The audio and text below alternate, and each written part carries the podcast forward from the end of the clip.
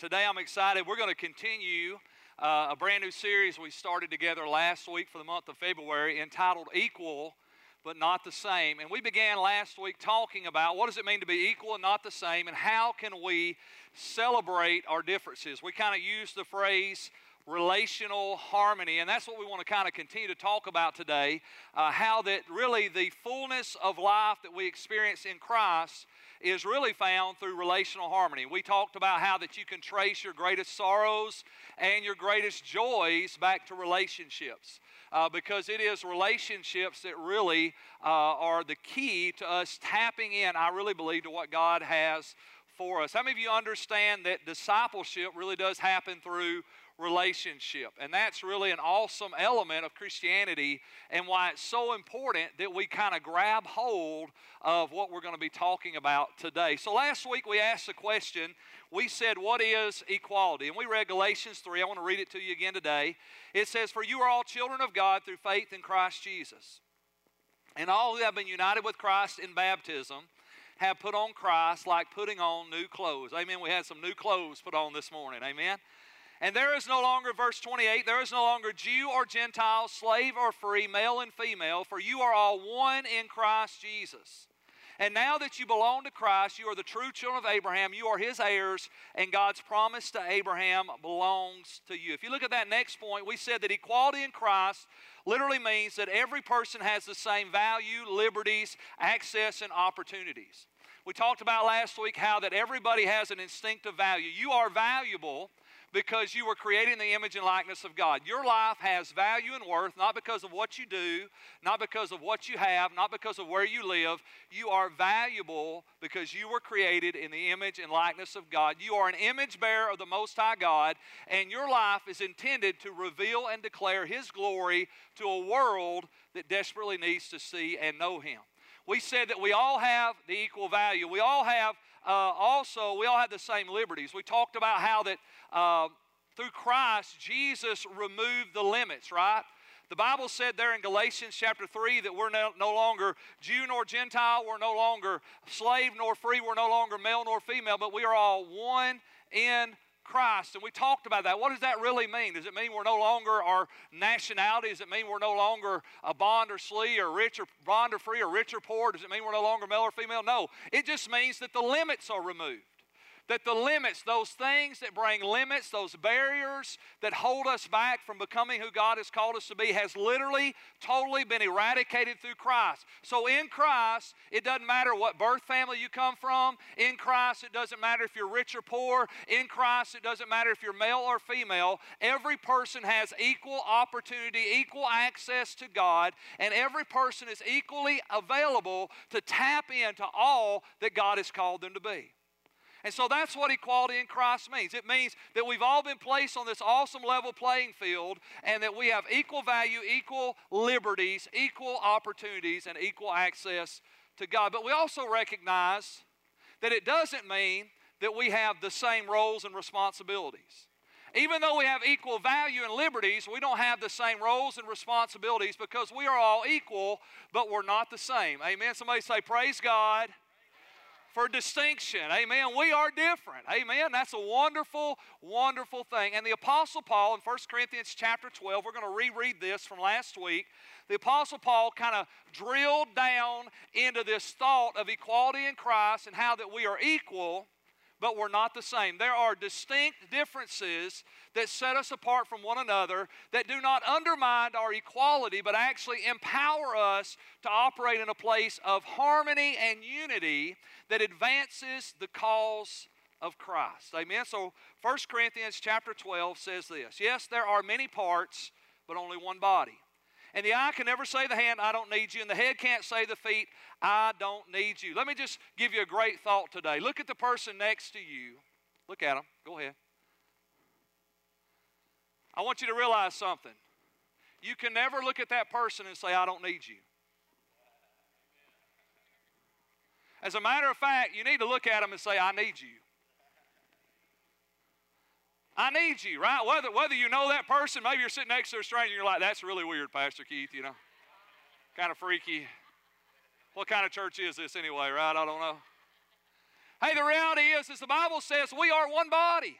We're different parts, but we're one body. And the hand can't say, the foot, I don't need you. The eye can't say, the ear, I don't need you.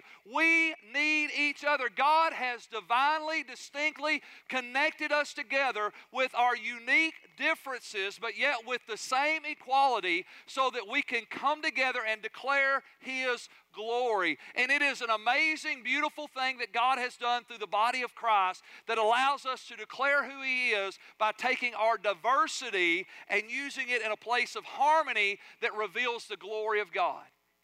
And that's what we've been called to, amen? So look at the rest of this scripture. It says, in fact, some parts of the body that seem weakest and least important are actually the most necessary. And the parts that we regard as less honorable are those we clothe with the greatest care, so we carefully protect those parts that should not be seen.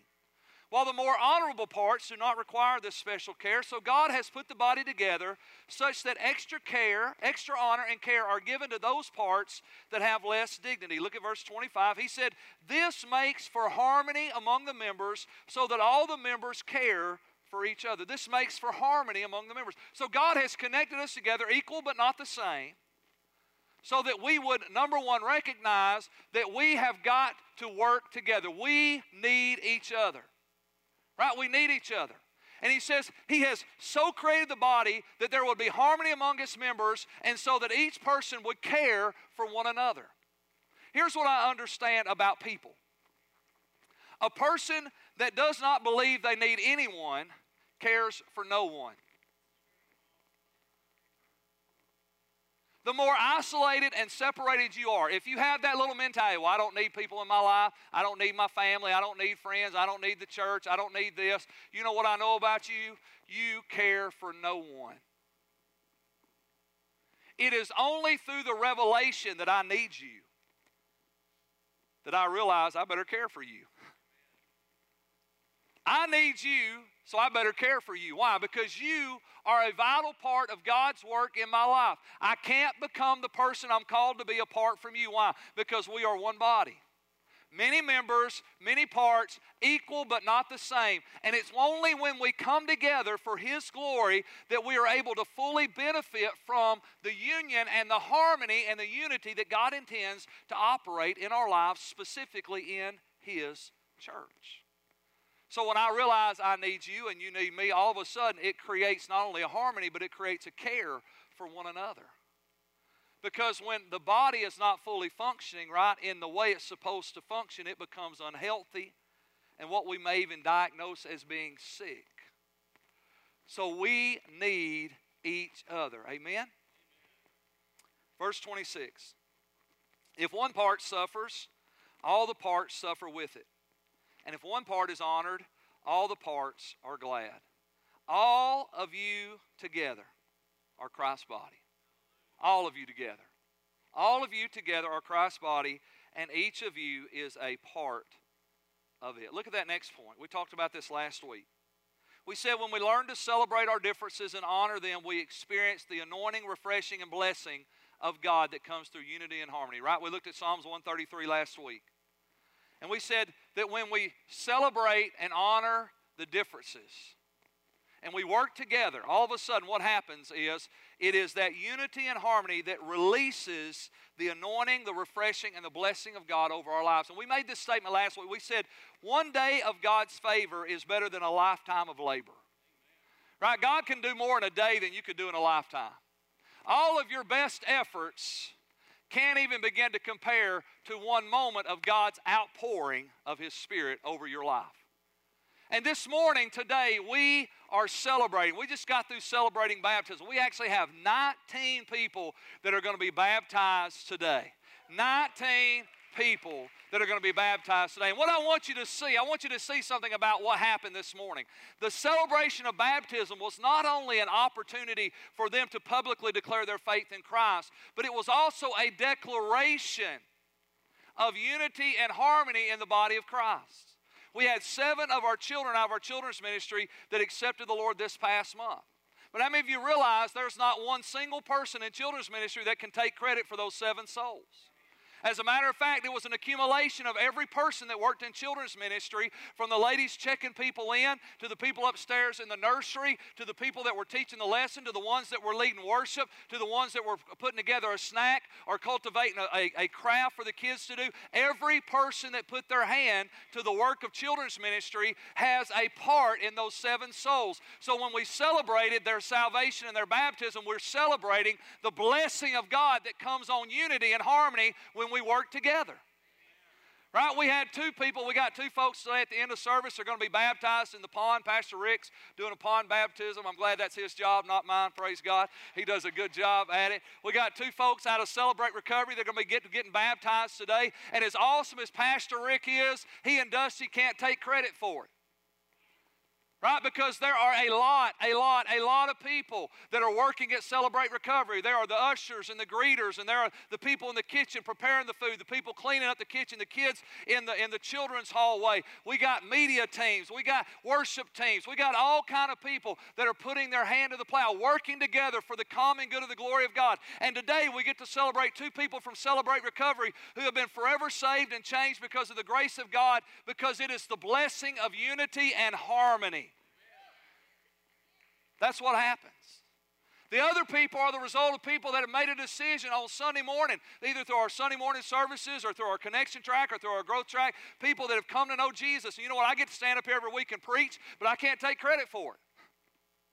You know why? Because it's not the result of one person or one man. It's the result of so many different people, from our ushers at the door, right, that are welcoming people, to the people working the information center that are giving people accurate information to connect them, to folks in the connection track and leading the growth track, to our sound and our media team, to the guy behind the camera this morning. So many different people doing the things they do. Every person on the worship team, the people that got here this week and did stuff, setting up chairs, breaking down chairs, all of that stuff was the accumulation of the body of Christ, equal parts doing different work to bring together a unity and a harmony that God blesses and anoints and refreshes. How many know salvation is the supernatural work of God?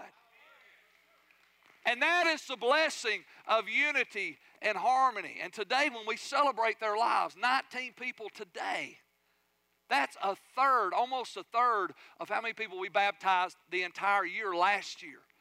63 people last year we baptized. We're baptizing 19 today.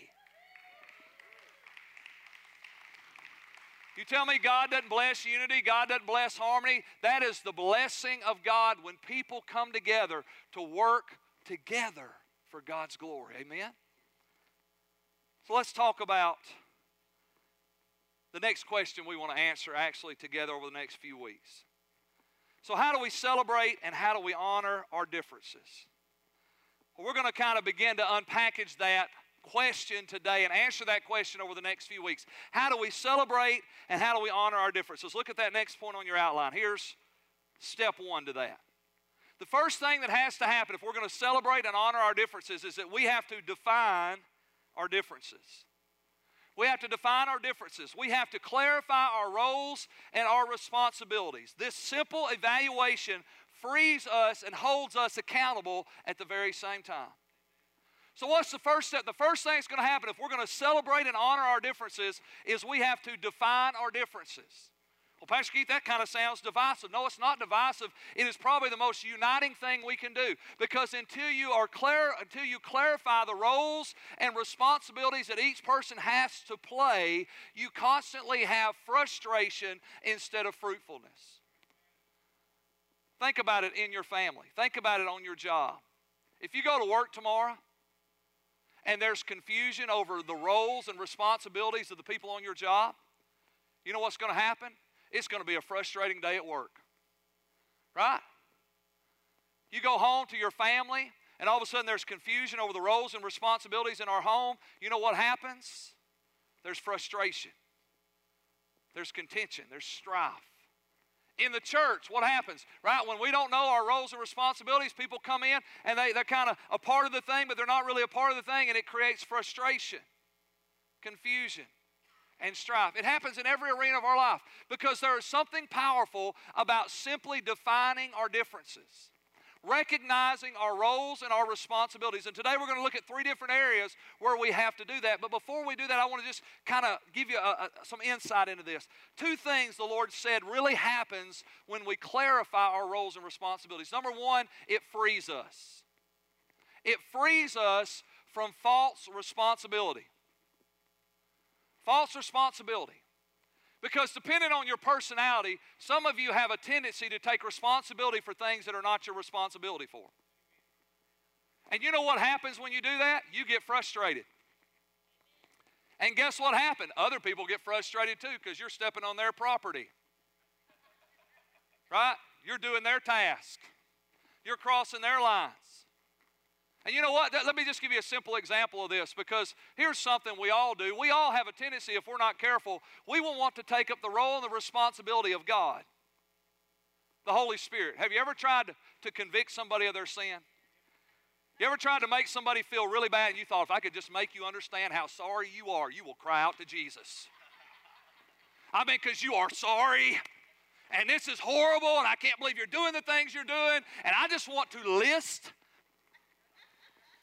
all these things that you have done wrong over the last 24 hours. You got about six months, and I will tell you what you're doing wrong. Because if you'll ever understand what I'm trying to tell you, you'll repent and cry out to Jesus. And how many you know that when you step into a role and take on a responsibility that does not belong to you, it does not produce fruit, it produces frustration.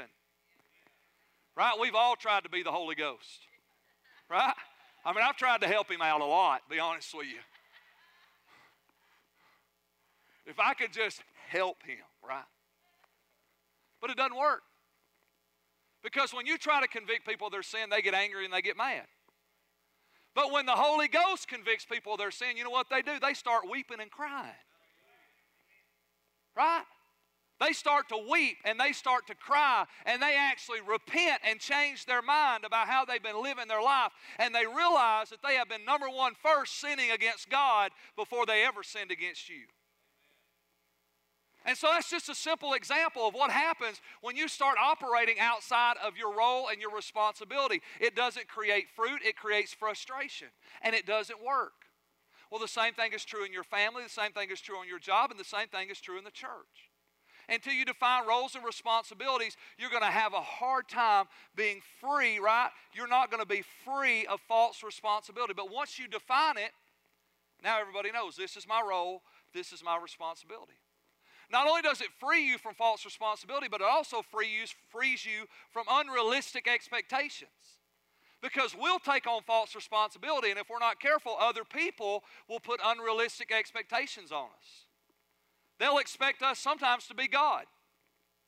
Ladies, you ever expected your husband to know what you were thinking? He's not God. Not even close. Right? But when you expect them to know what you're thinking, even though you haven't verbalized it, how many know that's an unrealistic expectation? When you expect her to know what you're feeling when you haven't expressed your feelings, guys, then that's an unrealistic expectation. And all of a sudden, if we're not careful, we, if we don't define roles and responsibilities, we'll not only take on false responsibility, but we'll begin to put unrealistic expectations on people. Right? Parents do it to kids, right? We want our three year old to act like a 13 year old. Sometimes we wish our 13 year olds would act like three year olds. But sometimes we have unrealistic expectations that we place upon our children, that we place upon our coworkers, that we place upon our church.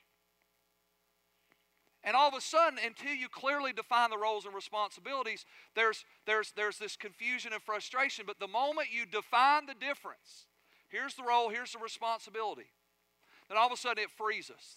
But not only does it free us, what's amazing about God is it frees us from false responsibility and, and unrealistic expectation, but it also then holds us accountable at the very same time. So the same thing that frees you holds you accountable. Because now we know what our role and responsibility is. And now they know what our role and responsibility is. And so now there's real accountability right? Because I know this is my role, this is my responsibility, this is the lane I'm supposed to run in it, so I'm actually supposed to run in it. See, we, we have a, a crazy culture in, uh, in, in, in, America right now, and, and you hear a lot of people, especially in the church, talk about accountability partners. Well, I got an accountability partner, and I got an accountability partner. I have really been pushing people, and when somebody says, Well, I got an accountability partner, I say, Well, what are they holding you accountable for? Well, you know, to live a Christian life. What does that mean? See, until you define it, there's no accountability.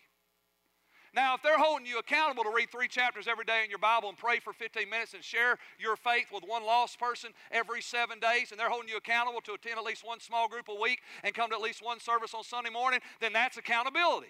But until you define what you're holding them accountable for, there is no accountability. It's just puff, spiritual smoke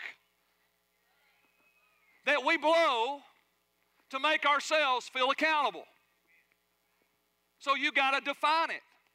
You got to define the role and you got to define the responsibility. And when you do that, it frees you and at the same time it holds you accountable so that you can then begin to produce fruit instead of frustration. And that's a good thing. Amen? So let's talk about those three areas. The first one is relational roles and responsibilities. Relational roles and responsibilities. So, y'all ready let me mess with you a little bit? So, I got three scriptures that are not on the screen, so if you want to read them, you're going to have to write them down and go home and look them up. I'm going to mess with you a little bit this morning, okay? Sometimes we spoon feed you, and sometimes you need to get a fork and a knife and actually eat something. Amen? So I'm just going to mess with you a little bit this morning. Let me give you three scriptures Ephesians 5.33, Ephesians 6, 1 through 4, and Proverbs 22, 6. Now, for all of you Bible scholars, you're already quoting them in your head. For the rest of us, go home and read your Bible. Relational responsibility. I, I want to just challenge you to do something. I want to challenge you, Ephesians 5, 33, Ephesians 6, 1 through 4, Proverbs 22, 6. Ephesians 5, 33, Ephesians 6, 1 through 4, Proverbs 22, 6. Those three scriptures talk about really the family relationships. It talks about husbands loving your wives and wives respecting your husbands. It talks about children obeying your parents and honoring them. And it talks about parents, parents not provoking their children, but training them up in the fear and admonition of the Lord. And so the reality is, is in the family unit, there are real roles and there are real responsibility. And the role of the husband is equal but different to the role of the wife. The role of the parents is equal but different to the role of the children.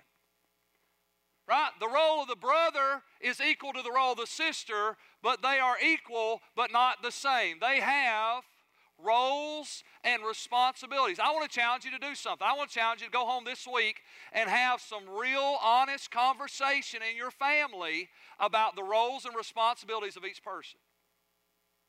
Now, I'm not saying this to create a legalistic thing that you hold over somebody's head. I'm saying this to create clarity so you can effectively see the lane that you've been called to run in. Let me just tell a little story on myself. Kelly and I had an opportunity. We were in uh, Orlando, Florida this week, 82 degrees and sunny all week. It was beautiful. We were at an NRP conference, and, uh, and we were down there. And so, most of you guys may or may not know this. A couple years ago, my Bible started getting blurry. I don't know what was wrong with it, but it started getting blurry. So anyway, Kelly said I need to go to the eye doctor. I thought I needed a new Bible. But anyway, I went to the eye doctor. And uh, so he said I needed reading glasses. And I said, well, you know, I preach and I don't want to take glasses on and off. He said, well, I'll tell you what we can do. He said, I'll give you one contact you wear in one eye. So you can be a cyborg. I thought that sounded cool. Right? So for a couple years, I've been wearing one contact in one eye so I can read and see you guys all at the same time. It's really wonderful. And uh, so we were going on our trip this week, and I forgot to bring an extra contact. So by Thursday, my one contact, I've been washing it, rinsing it, it was, it was just done. So I had to break out Thursday to reading glasses. So Thursday evening, we go out to dinner. There's about 20 of us, the NRP uh, leadership team. We're out to eat dinner at this little Italian restaurant, never been before. And uh, so we walk in there, and I'd put my glasses in Kelly's purse. And so we sit down to eat, and they pass out the menus. And I reach in Kelly's purse and grab my glasses and put them on. And when I put them on, my vision got worse. And I took them off, and it got clear, but I still couldn't read the menu. And I put them back on, and it got worse. And so I'm kind of starting to freak out on the inside. I'm like, what in the world is going on? And then I start, you know, I'm really spiritual. So sometimes I'll think, well, maybe God healed me and I didn't realize it. I'm so, I'm so, I'm goofy that way. I really thought that. And so I pulled them off. I thought, well, if God would have healed me, I could actually read the menu. So I put them back on and it got worse. Fourth time, I take them off. I can see, but I still can't read. I start to put them back on, and I realize I had grabbed Kelly's sunglasses.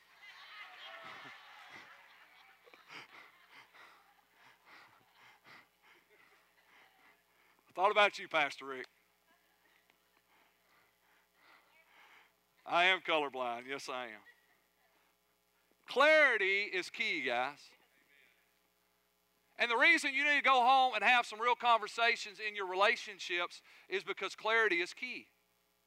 It's key to effectively working together. See, if I don't understand my role, then I'm going to have a hard time honoring and celebrating your role. If I don't understand my role and my responsibility, I'm going to have a hard time honoring and celebrating your role and your responsibility. Because it's kind of hard to encourage somebody in something you don't know what you're talking about. Well, you got a role and you got a responsibility. I don't know what mine is, but I know you got one. And so what happens is until you really define your role and your responsibility, you are limited in your ability to celebrate and honor the people that are around you. And until you understand your role and your responsibility in the family, and every family dynamic looks a little bit different, right? There's, there's differences and I mean we got kids going here and you got stuff going here and you got this happening here and so there's all kind of roles and responsibilities that we have to feel but it's when we clarify those that it really does empower us to begin to work together and see God's kingdom come. Now, the second area of, of roles and responsibility is occupational roles and responsibilities. If you got your ink pen, go ahead and write this down. It's not on the screen. Ephesians 6, verse 5 through 9. Ephesians 6, 5 through 9. Occupational roles and responsibilities. So here, here's a thought. I want, I want you to see this. The reality is, is probably most of us have more clarity on our job than we do in our family. And what I mean by that is when you get hired in on a job, at least in our modern culture today, most of the time there's a job description.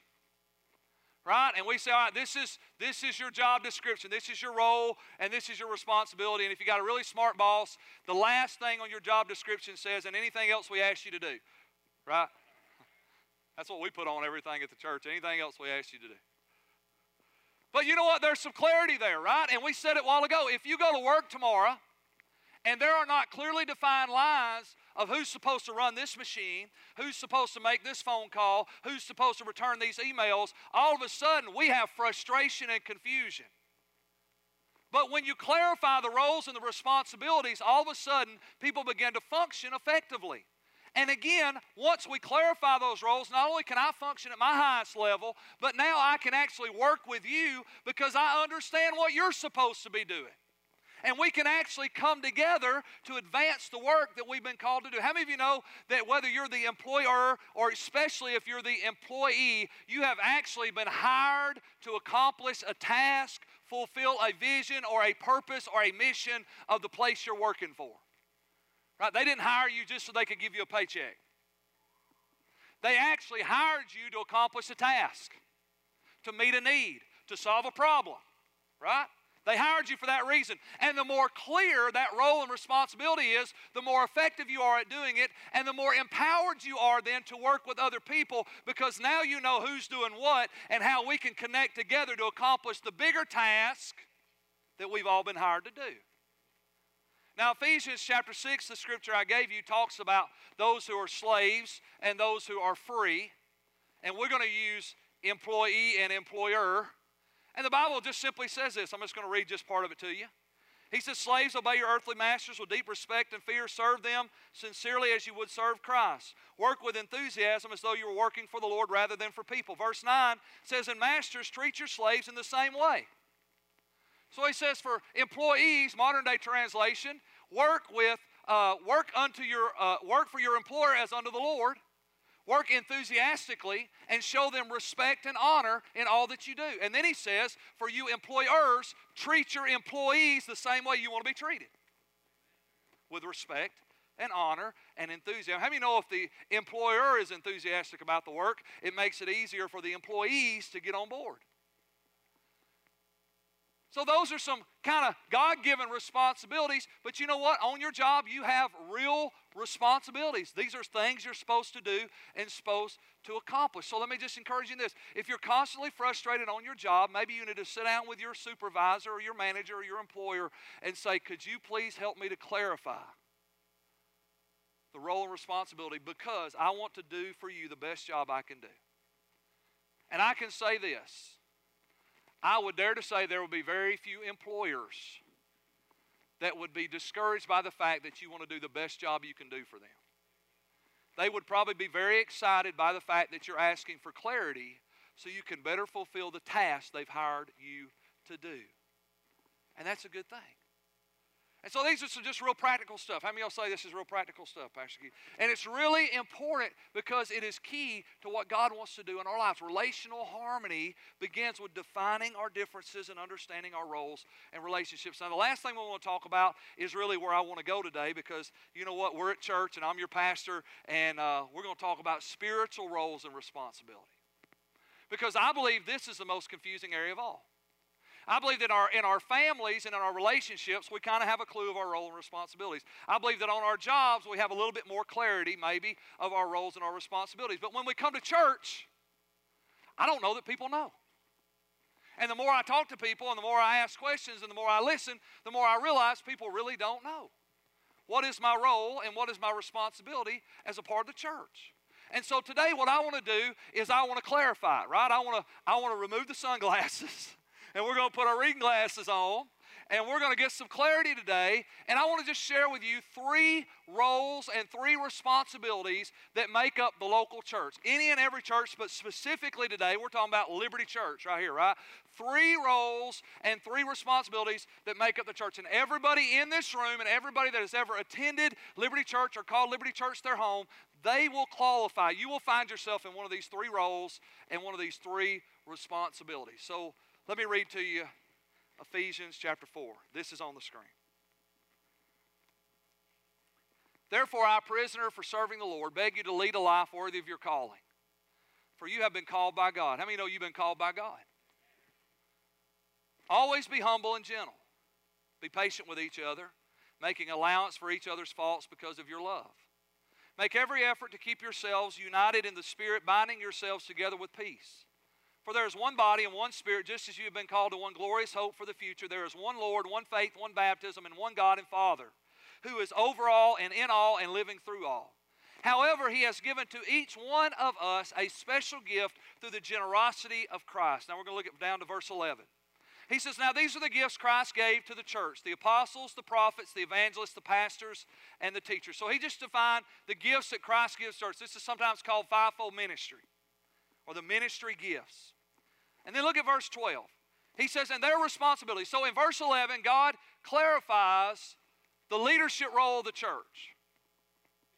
And then he defines that role and then he declares their responsibility. So here is the responsibility of the leadership of the church, beginning with me to our seven pillars to our elders. This is what we're responsible for. I want you to see this. Their responsibility is to equip God's people to do his work. I want to stop right there. Their responsibility is to equip God's people to do His work. So, as a pastor, elder, or seven pillar leader here at Liberty Church, our job description, our ministry is to equip you for ministry. Our ministry is to equip you for ministry.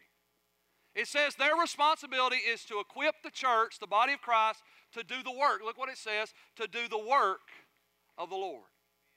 So our ministry is to equip you to do ministry. Now that's an act, that's an upside down backwards thinking, especially in the South, right? Because in the South, it's the pastor's job to do ministry. Right? He, he's the evangelist and he's the disciple maker and he's, he's the hospital visitor and he does the marrying and the burying and all that stuff and the counseling and puts all the pieces back together. And Lord, I mean, if you just if you just take the image that the average person in the South has of, has of a pastor, he's somehow like Jesus on steroids. That is not me. I'm just telling you. And that is an unrealistic expectation. Because my responsibility, the leaders of our church's responsibility, the elders' responsibility is to equip the church to do the work of the ministry.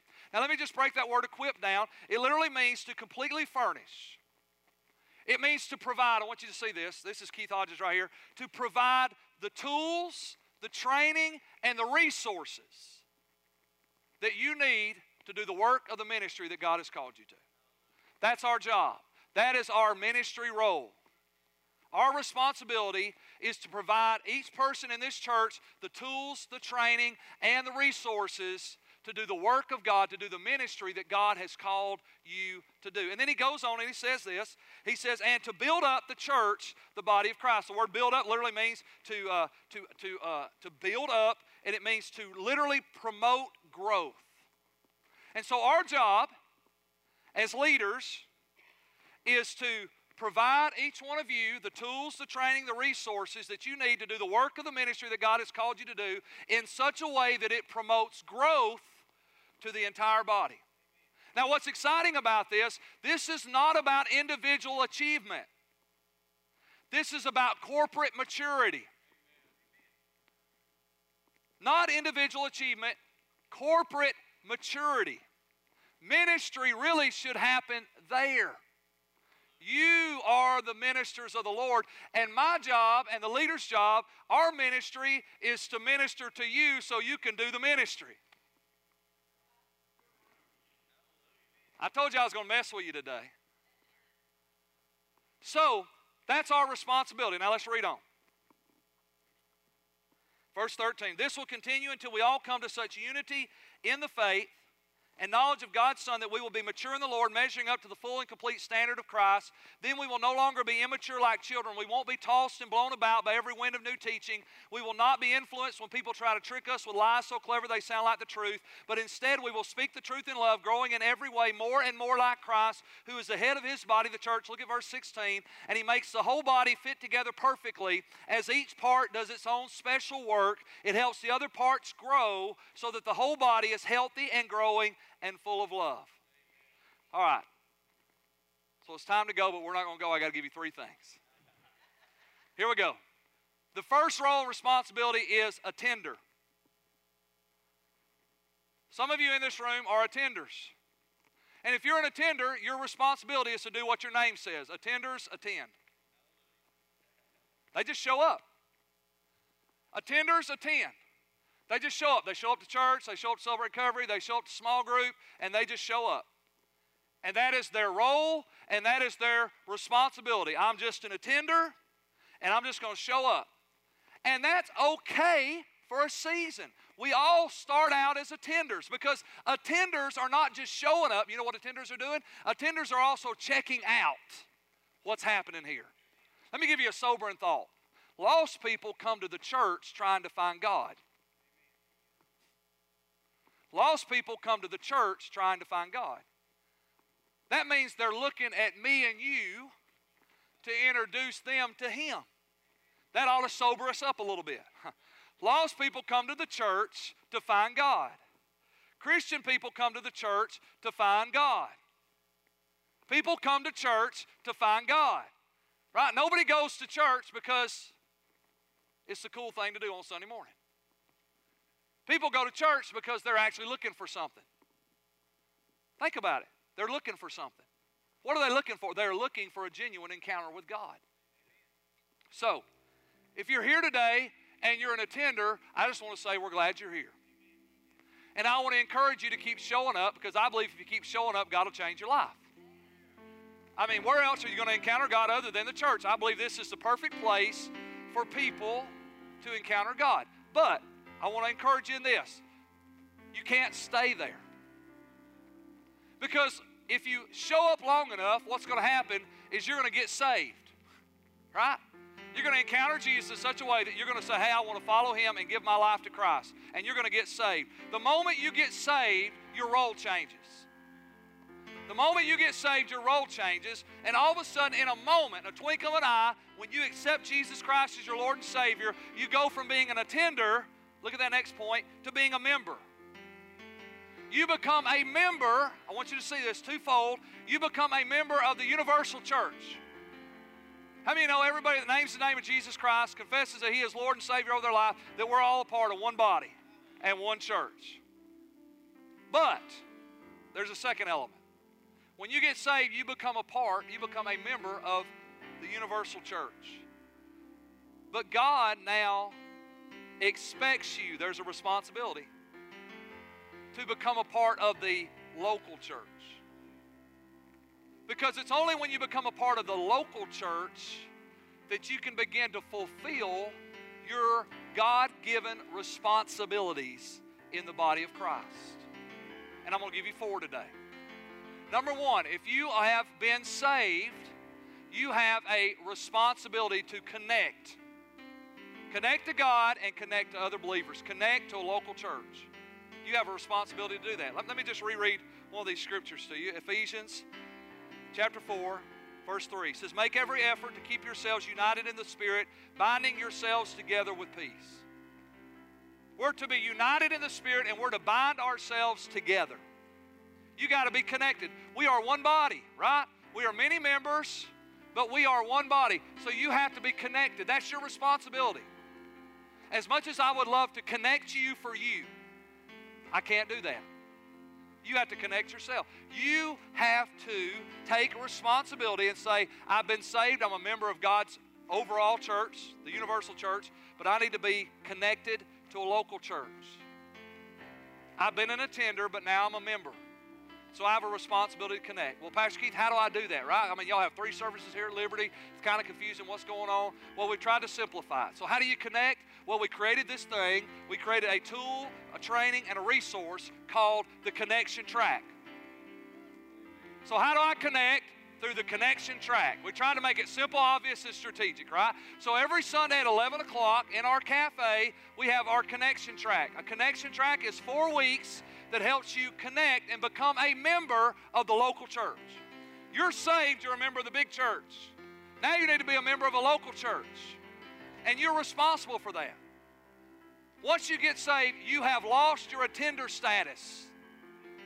You have been bumped up to member status, and now God holds you responsible to connect to the local church. Right? I understand it's hard to find a good church, but you found one. Right? We're not the only one, but you found one. The fact that you're in these seats here today lets me know there's something that God's doing here that is attracting to you. And you need to stop attending and become a member. You need to connect. Four weeks. It's really simple. Every Sunday during the 11 o'clock service, we're going to help you connect. Why? Because our responsibility is to create the tools, the training, and the resources for you to do the work that God has called you to do and to promote growth in the entire body of Christ. The second thing that you have responsibility for is you have a responsibility to grow. Your spiritual growth is your responsibility, not mine. Now, my job is to provide you tools, training, and resources to grow, but your job is to grow. Your job is to take access to, to, to take uh, to access the tools, training, and resources that we've made available to you so you can grow. The scripture there says we should grow in every way more and more like Jesus. Well, how do I do that, Pastor Keith? Read my Bible and pray. Yeah, that's a good start. But let me just tell you something else. We have a connection track to help you connect. We have this crazy thing called the Grow Track to help you do what? Grow. Simple, obvious, strategic. See, it's our responsibility to make sure you got tools, training, and resources. It's your responsibility to take advantage of it. Grow. The Grow Track is the discipleship program here at Liberty. It's broken into three 10 week tracks grow one, grow two, grow three, and they are all strategically intended to help you grow in your relationship with Christ. The third thing you're responsible for is support. Right? You need to not only receive support, but you need to give support. Right? You don't need, you not only do you need to be prayed for and encouraged, you need a place where you can encourage and pray for other people. Well, Pastor Keith, how do I do that? Because on Sunday morning, I don't even really get to talk to anybody other than when we're shaking hands. Well, I'm glad you asked because we created this thing called small groups. Small groups. What's a small group? A small group is a small group of people that get together for the purpose of supporting one another. We're going to pray for each other. We're going to build relationships together. We're going to encourage one another. We're going to weep together and we're going to rejoice together and we're going to grow together and we're going to connect to God and to each other deeper together because that's what a small group does. You have a responsibility to get in a small group because that's where support happens. That's where support happens. Pastoral care and support happens there. And not only for you to receive it, but for you to give it. Let me give you one other way you're supposed to support as a member. You're supposed to support the local church financially. Right? Because it takes money to feed the family. Imagine if we said, hey, starting next week, we want you to, to pay your electric bill and pay your house payment and, uh, and buy groceries for your kids and put clothes on their backs and get everybody back and forth to work and to school, but you can't have any money to do that. How difficult would that be? Right? We've all struggled financially, and we know that when money is tight, it makes it hard just to do the basic things that you need to do. Well, let me just say this to you. Once you got saved, you became a member of the body of Christ, the church. Once you connect to a local church, this church, if this is your church, you have a responsibility to not only receive support and give support relationally, but financially to help us do what God has called us to do. Fourth thing, I got a hush right here. Boy, this is so good. Serve. If you're a member, if you're a member of the body of Christ, you have a responsibility to connect, grow, support, and serve. Serve, serve. Why? Because the scripture said there in Ephesians 4:16 that when every part does its special work, the whole body grows. We need you, right? We said that a while ago. We need you. And when one part of the body, listen to this, doesn't fulfill its role and responsibility, the body becomes unhealthy. Right? If your hand starts working, your body becomes unhealthy. If your heart stops working, your body becomes unhealthy. If your kidneys stop working, your body becomes unhealthy, right? When parts of the body don't fulfill their role and responsibilities, the body becomes unhealthy. And God's vision for the church is that we would be healthy, growing, and full of love. So you got to serve. Well, Pastor Keith, I don't even know how do I get involved here. Well, I'm glad you asked. We have this thing called a dream team.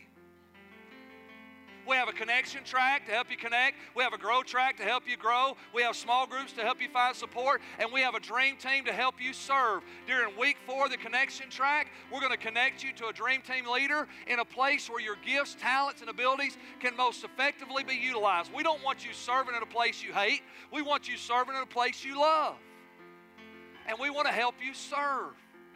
Why? Because you're a member. You're a member. And that's your role, and that's your responsibility. Let me give you one last thing, and we're going to close on this. Y'all ready? Minister. Minister. Now, let me tell you what a minister is not. A minister is not a pastor or preacher. You are a minister. And the twist here, here's a little twist. Here's the twist. The only thing that a minister does different than a member is a minister is connected, a minister is growing, a minister is supporting, and a minister is serving. But now the minister is also helping other people do the same. Helping other people do the same. That's what it means to be a minister. When you pray for somebody, guess what happened? When you encourage somebody, guess what happened? When you when you uh, support somebody, guess what? Happened? You're helping them. You're helping them connect. When you invite somebody to church, you're a minister of the gospel. When you pray with somebody on your job that's hurting, you're a minister of the gospel. When you connect somebody to connection track or the growth track or introduce them to a, a small group leader say, hey, won't you come to my small group? Guess what you are? You're a minister of the gospel. And you're helping people connect. So let me just say this to you today. I want you just to look at me real quick. Our goal, God's goal, let me change that. God's goal is that you go from being an attender to being a member to being a minister. Those are the three roles. Everybody in this room can find yourself in one of those three places. I want to challenge you. What's it going to take for you to go to the next step? It's your responsibility. God is calling you to more. Amen. Let's grab hold of the more that God has. Let me pray for you today. Father, I thank you today for messing with us. I thank you for challenging us, compelling us, and drawing us forward. And I pray for every person here today. I thank you that every person is significant and valuable and important. And God, we need each other. And Lord, most importantly, we need you. So we ask you to help each of us to continue to move forward, to take that next step in what you've called us to do. In Jesus' name we pray. Amen. Amen. God bless you today. We love you. Have a great day in the Lord. Amen.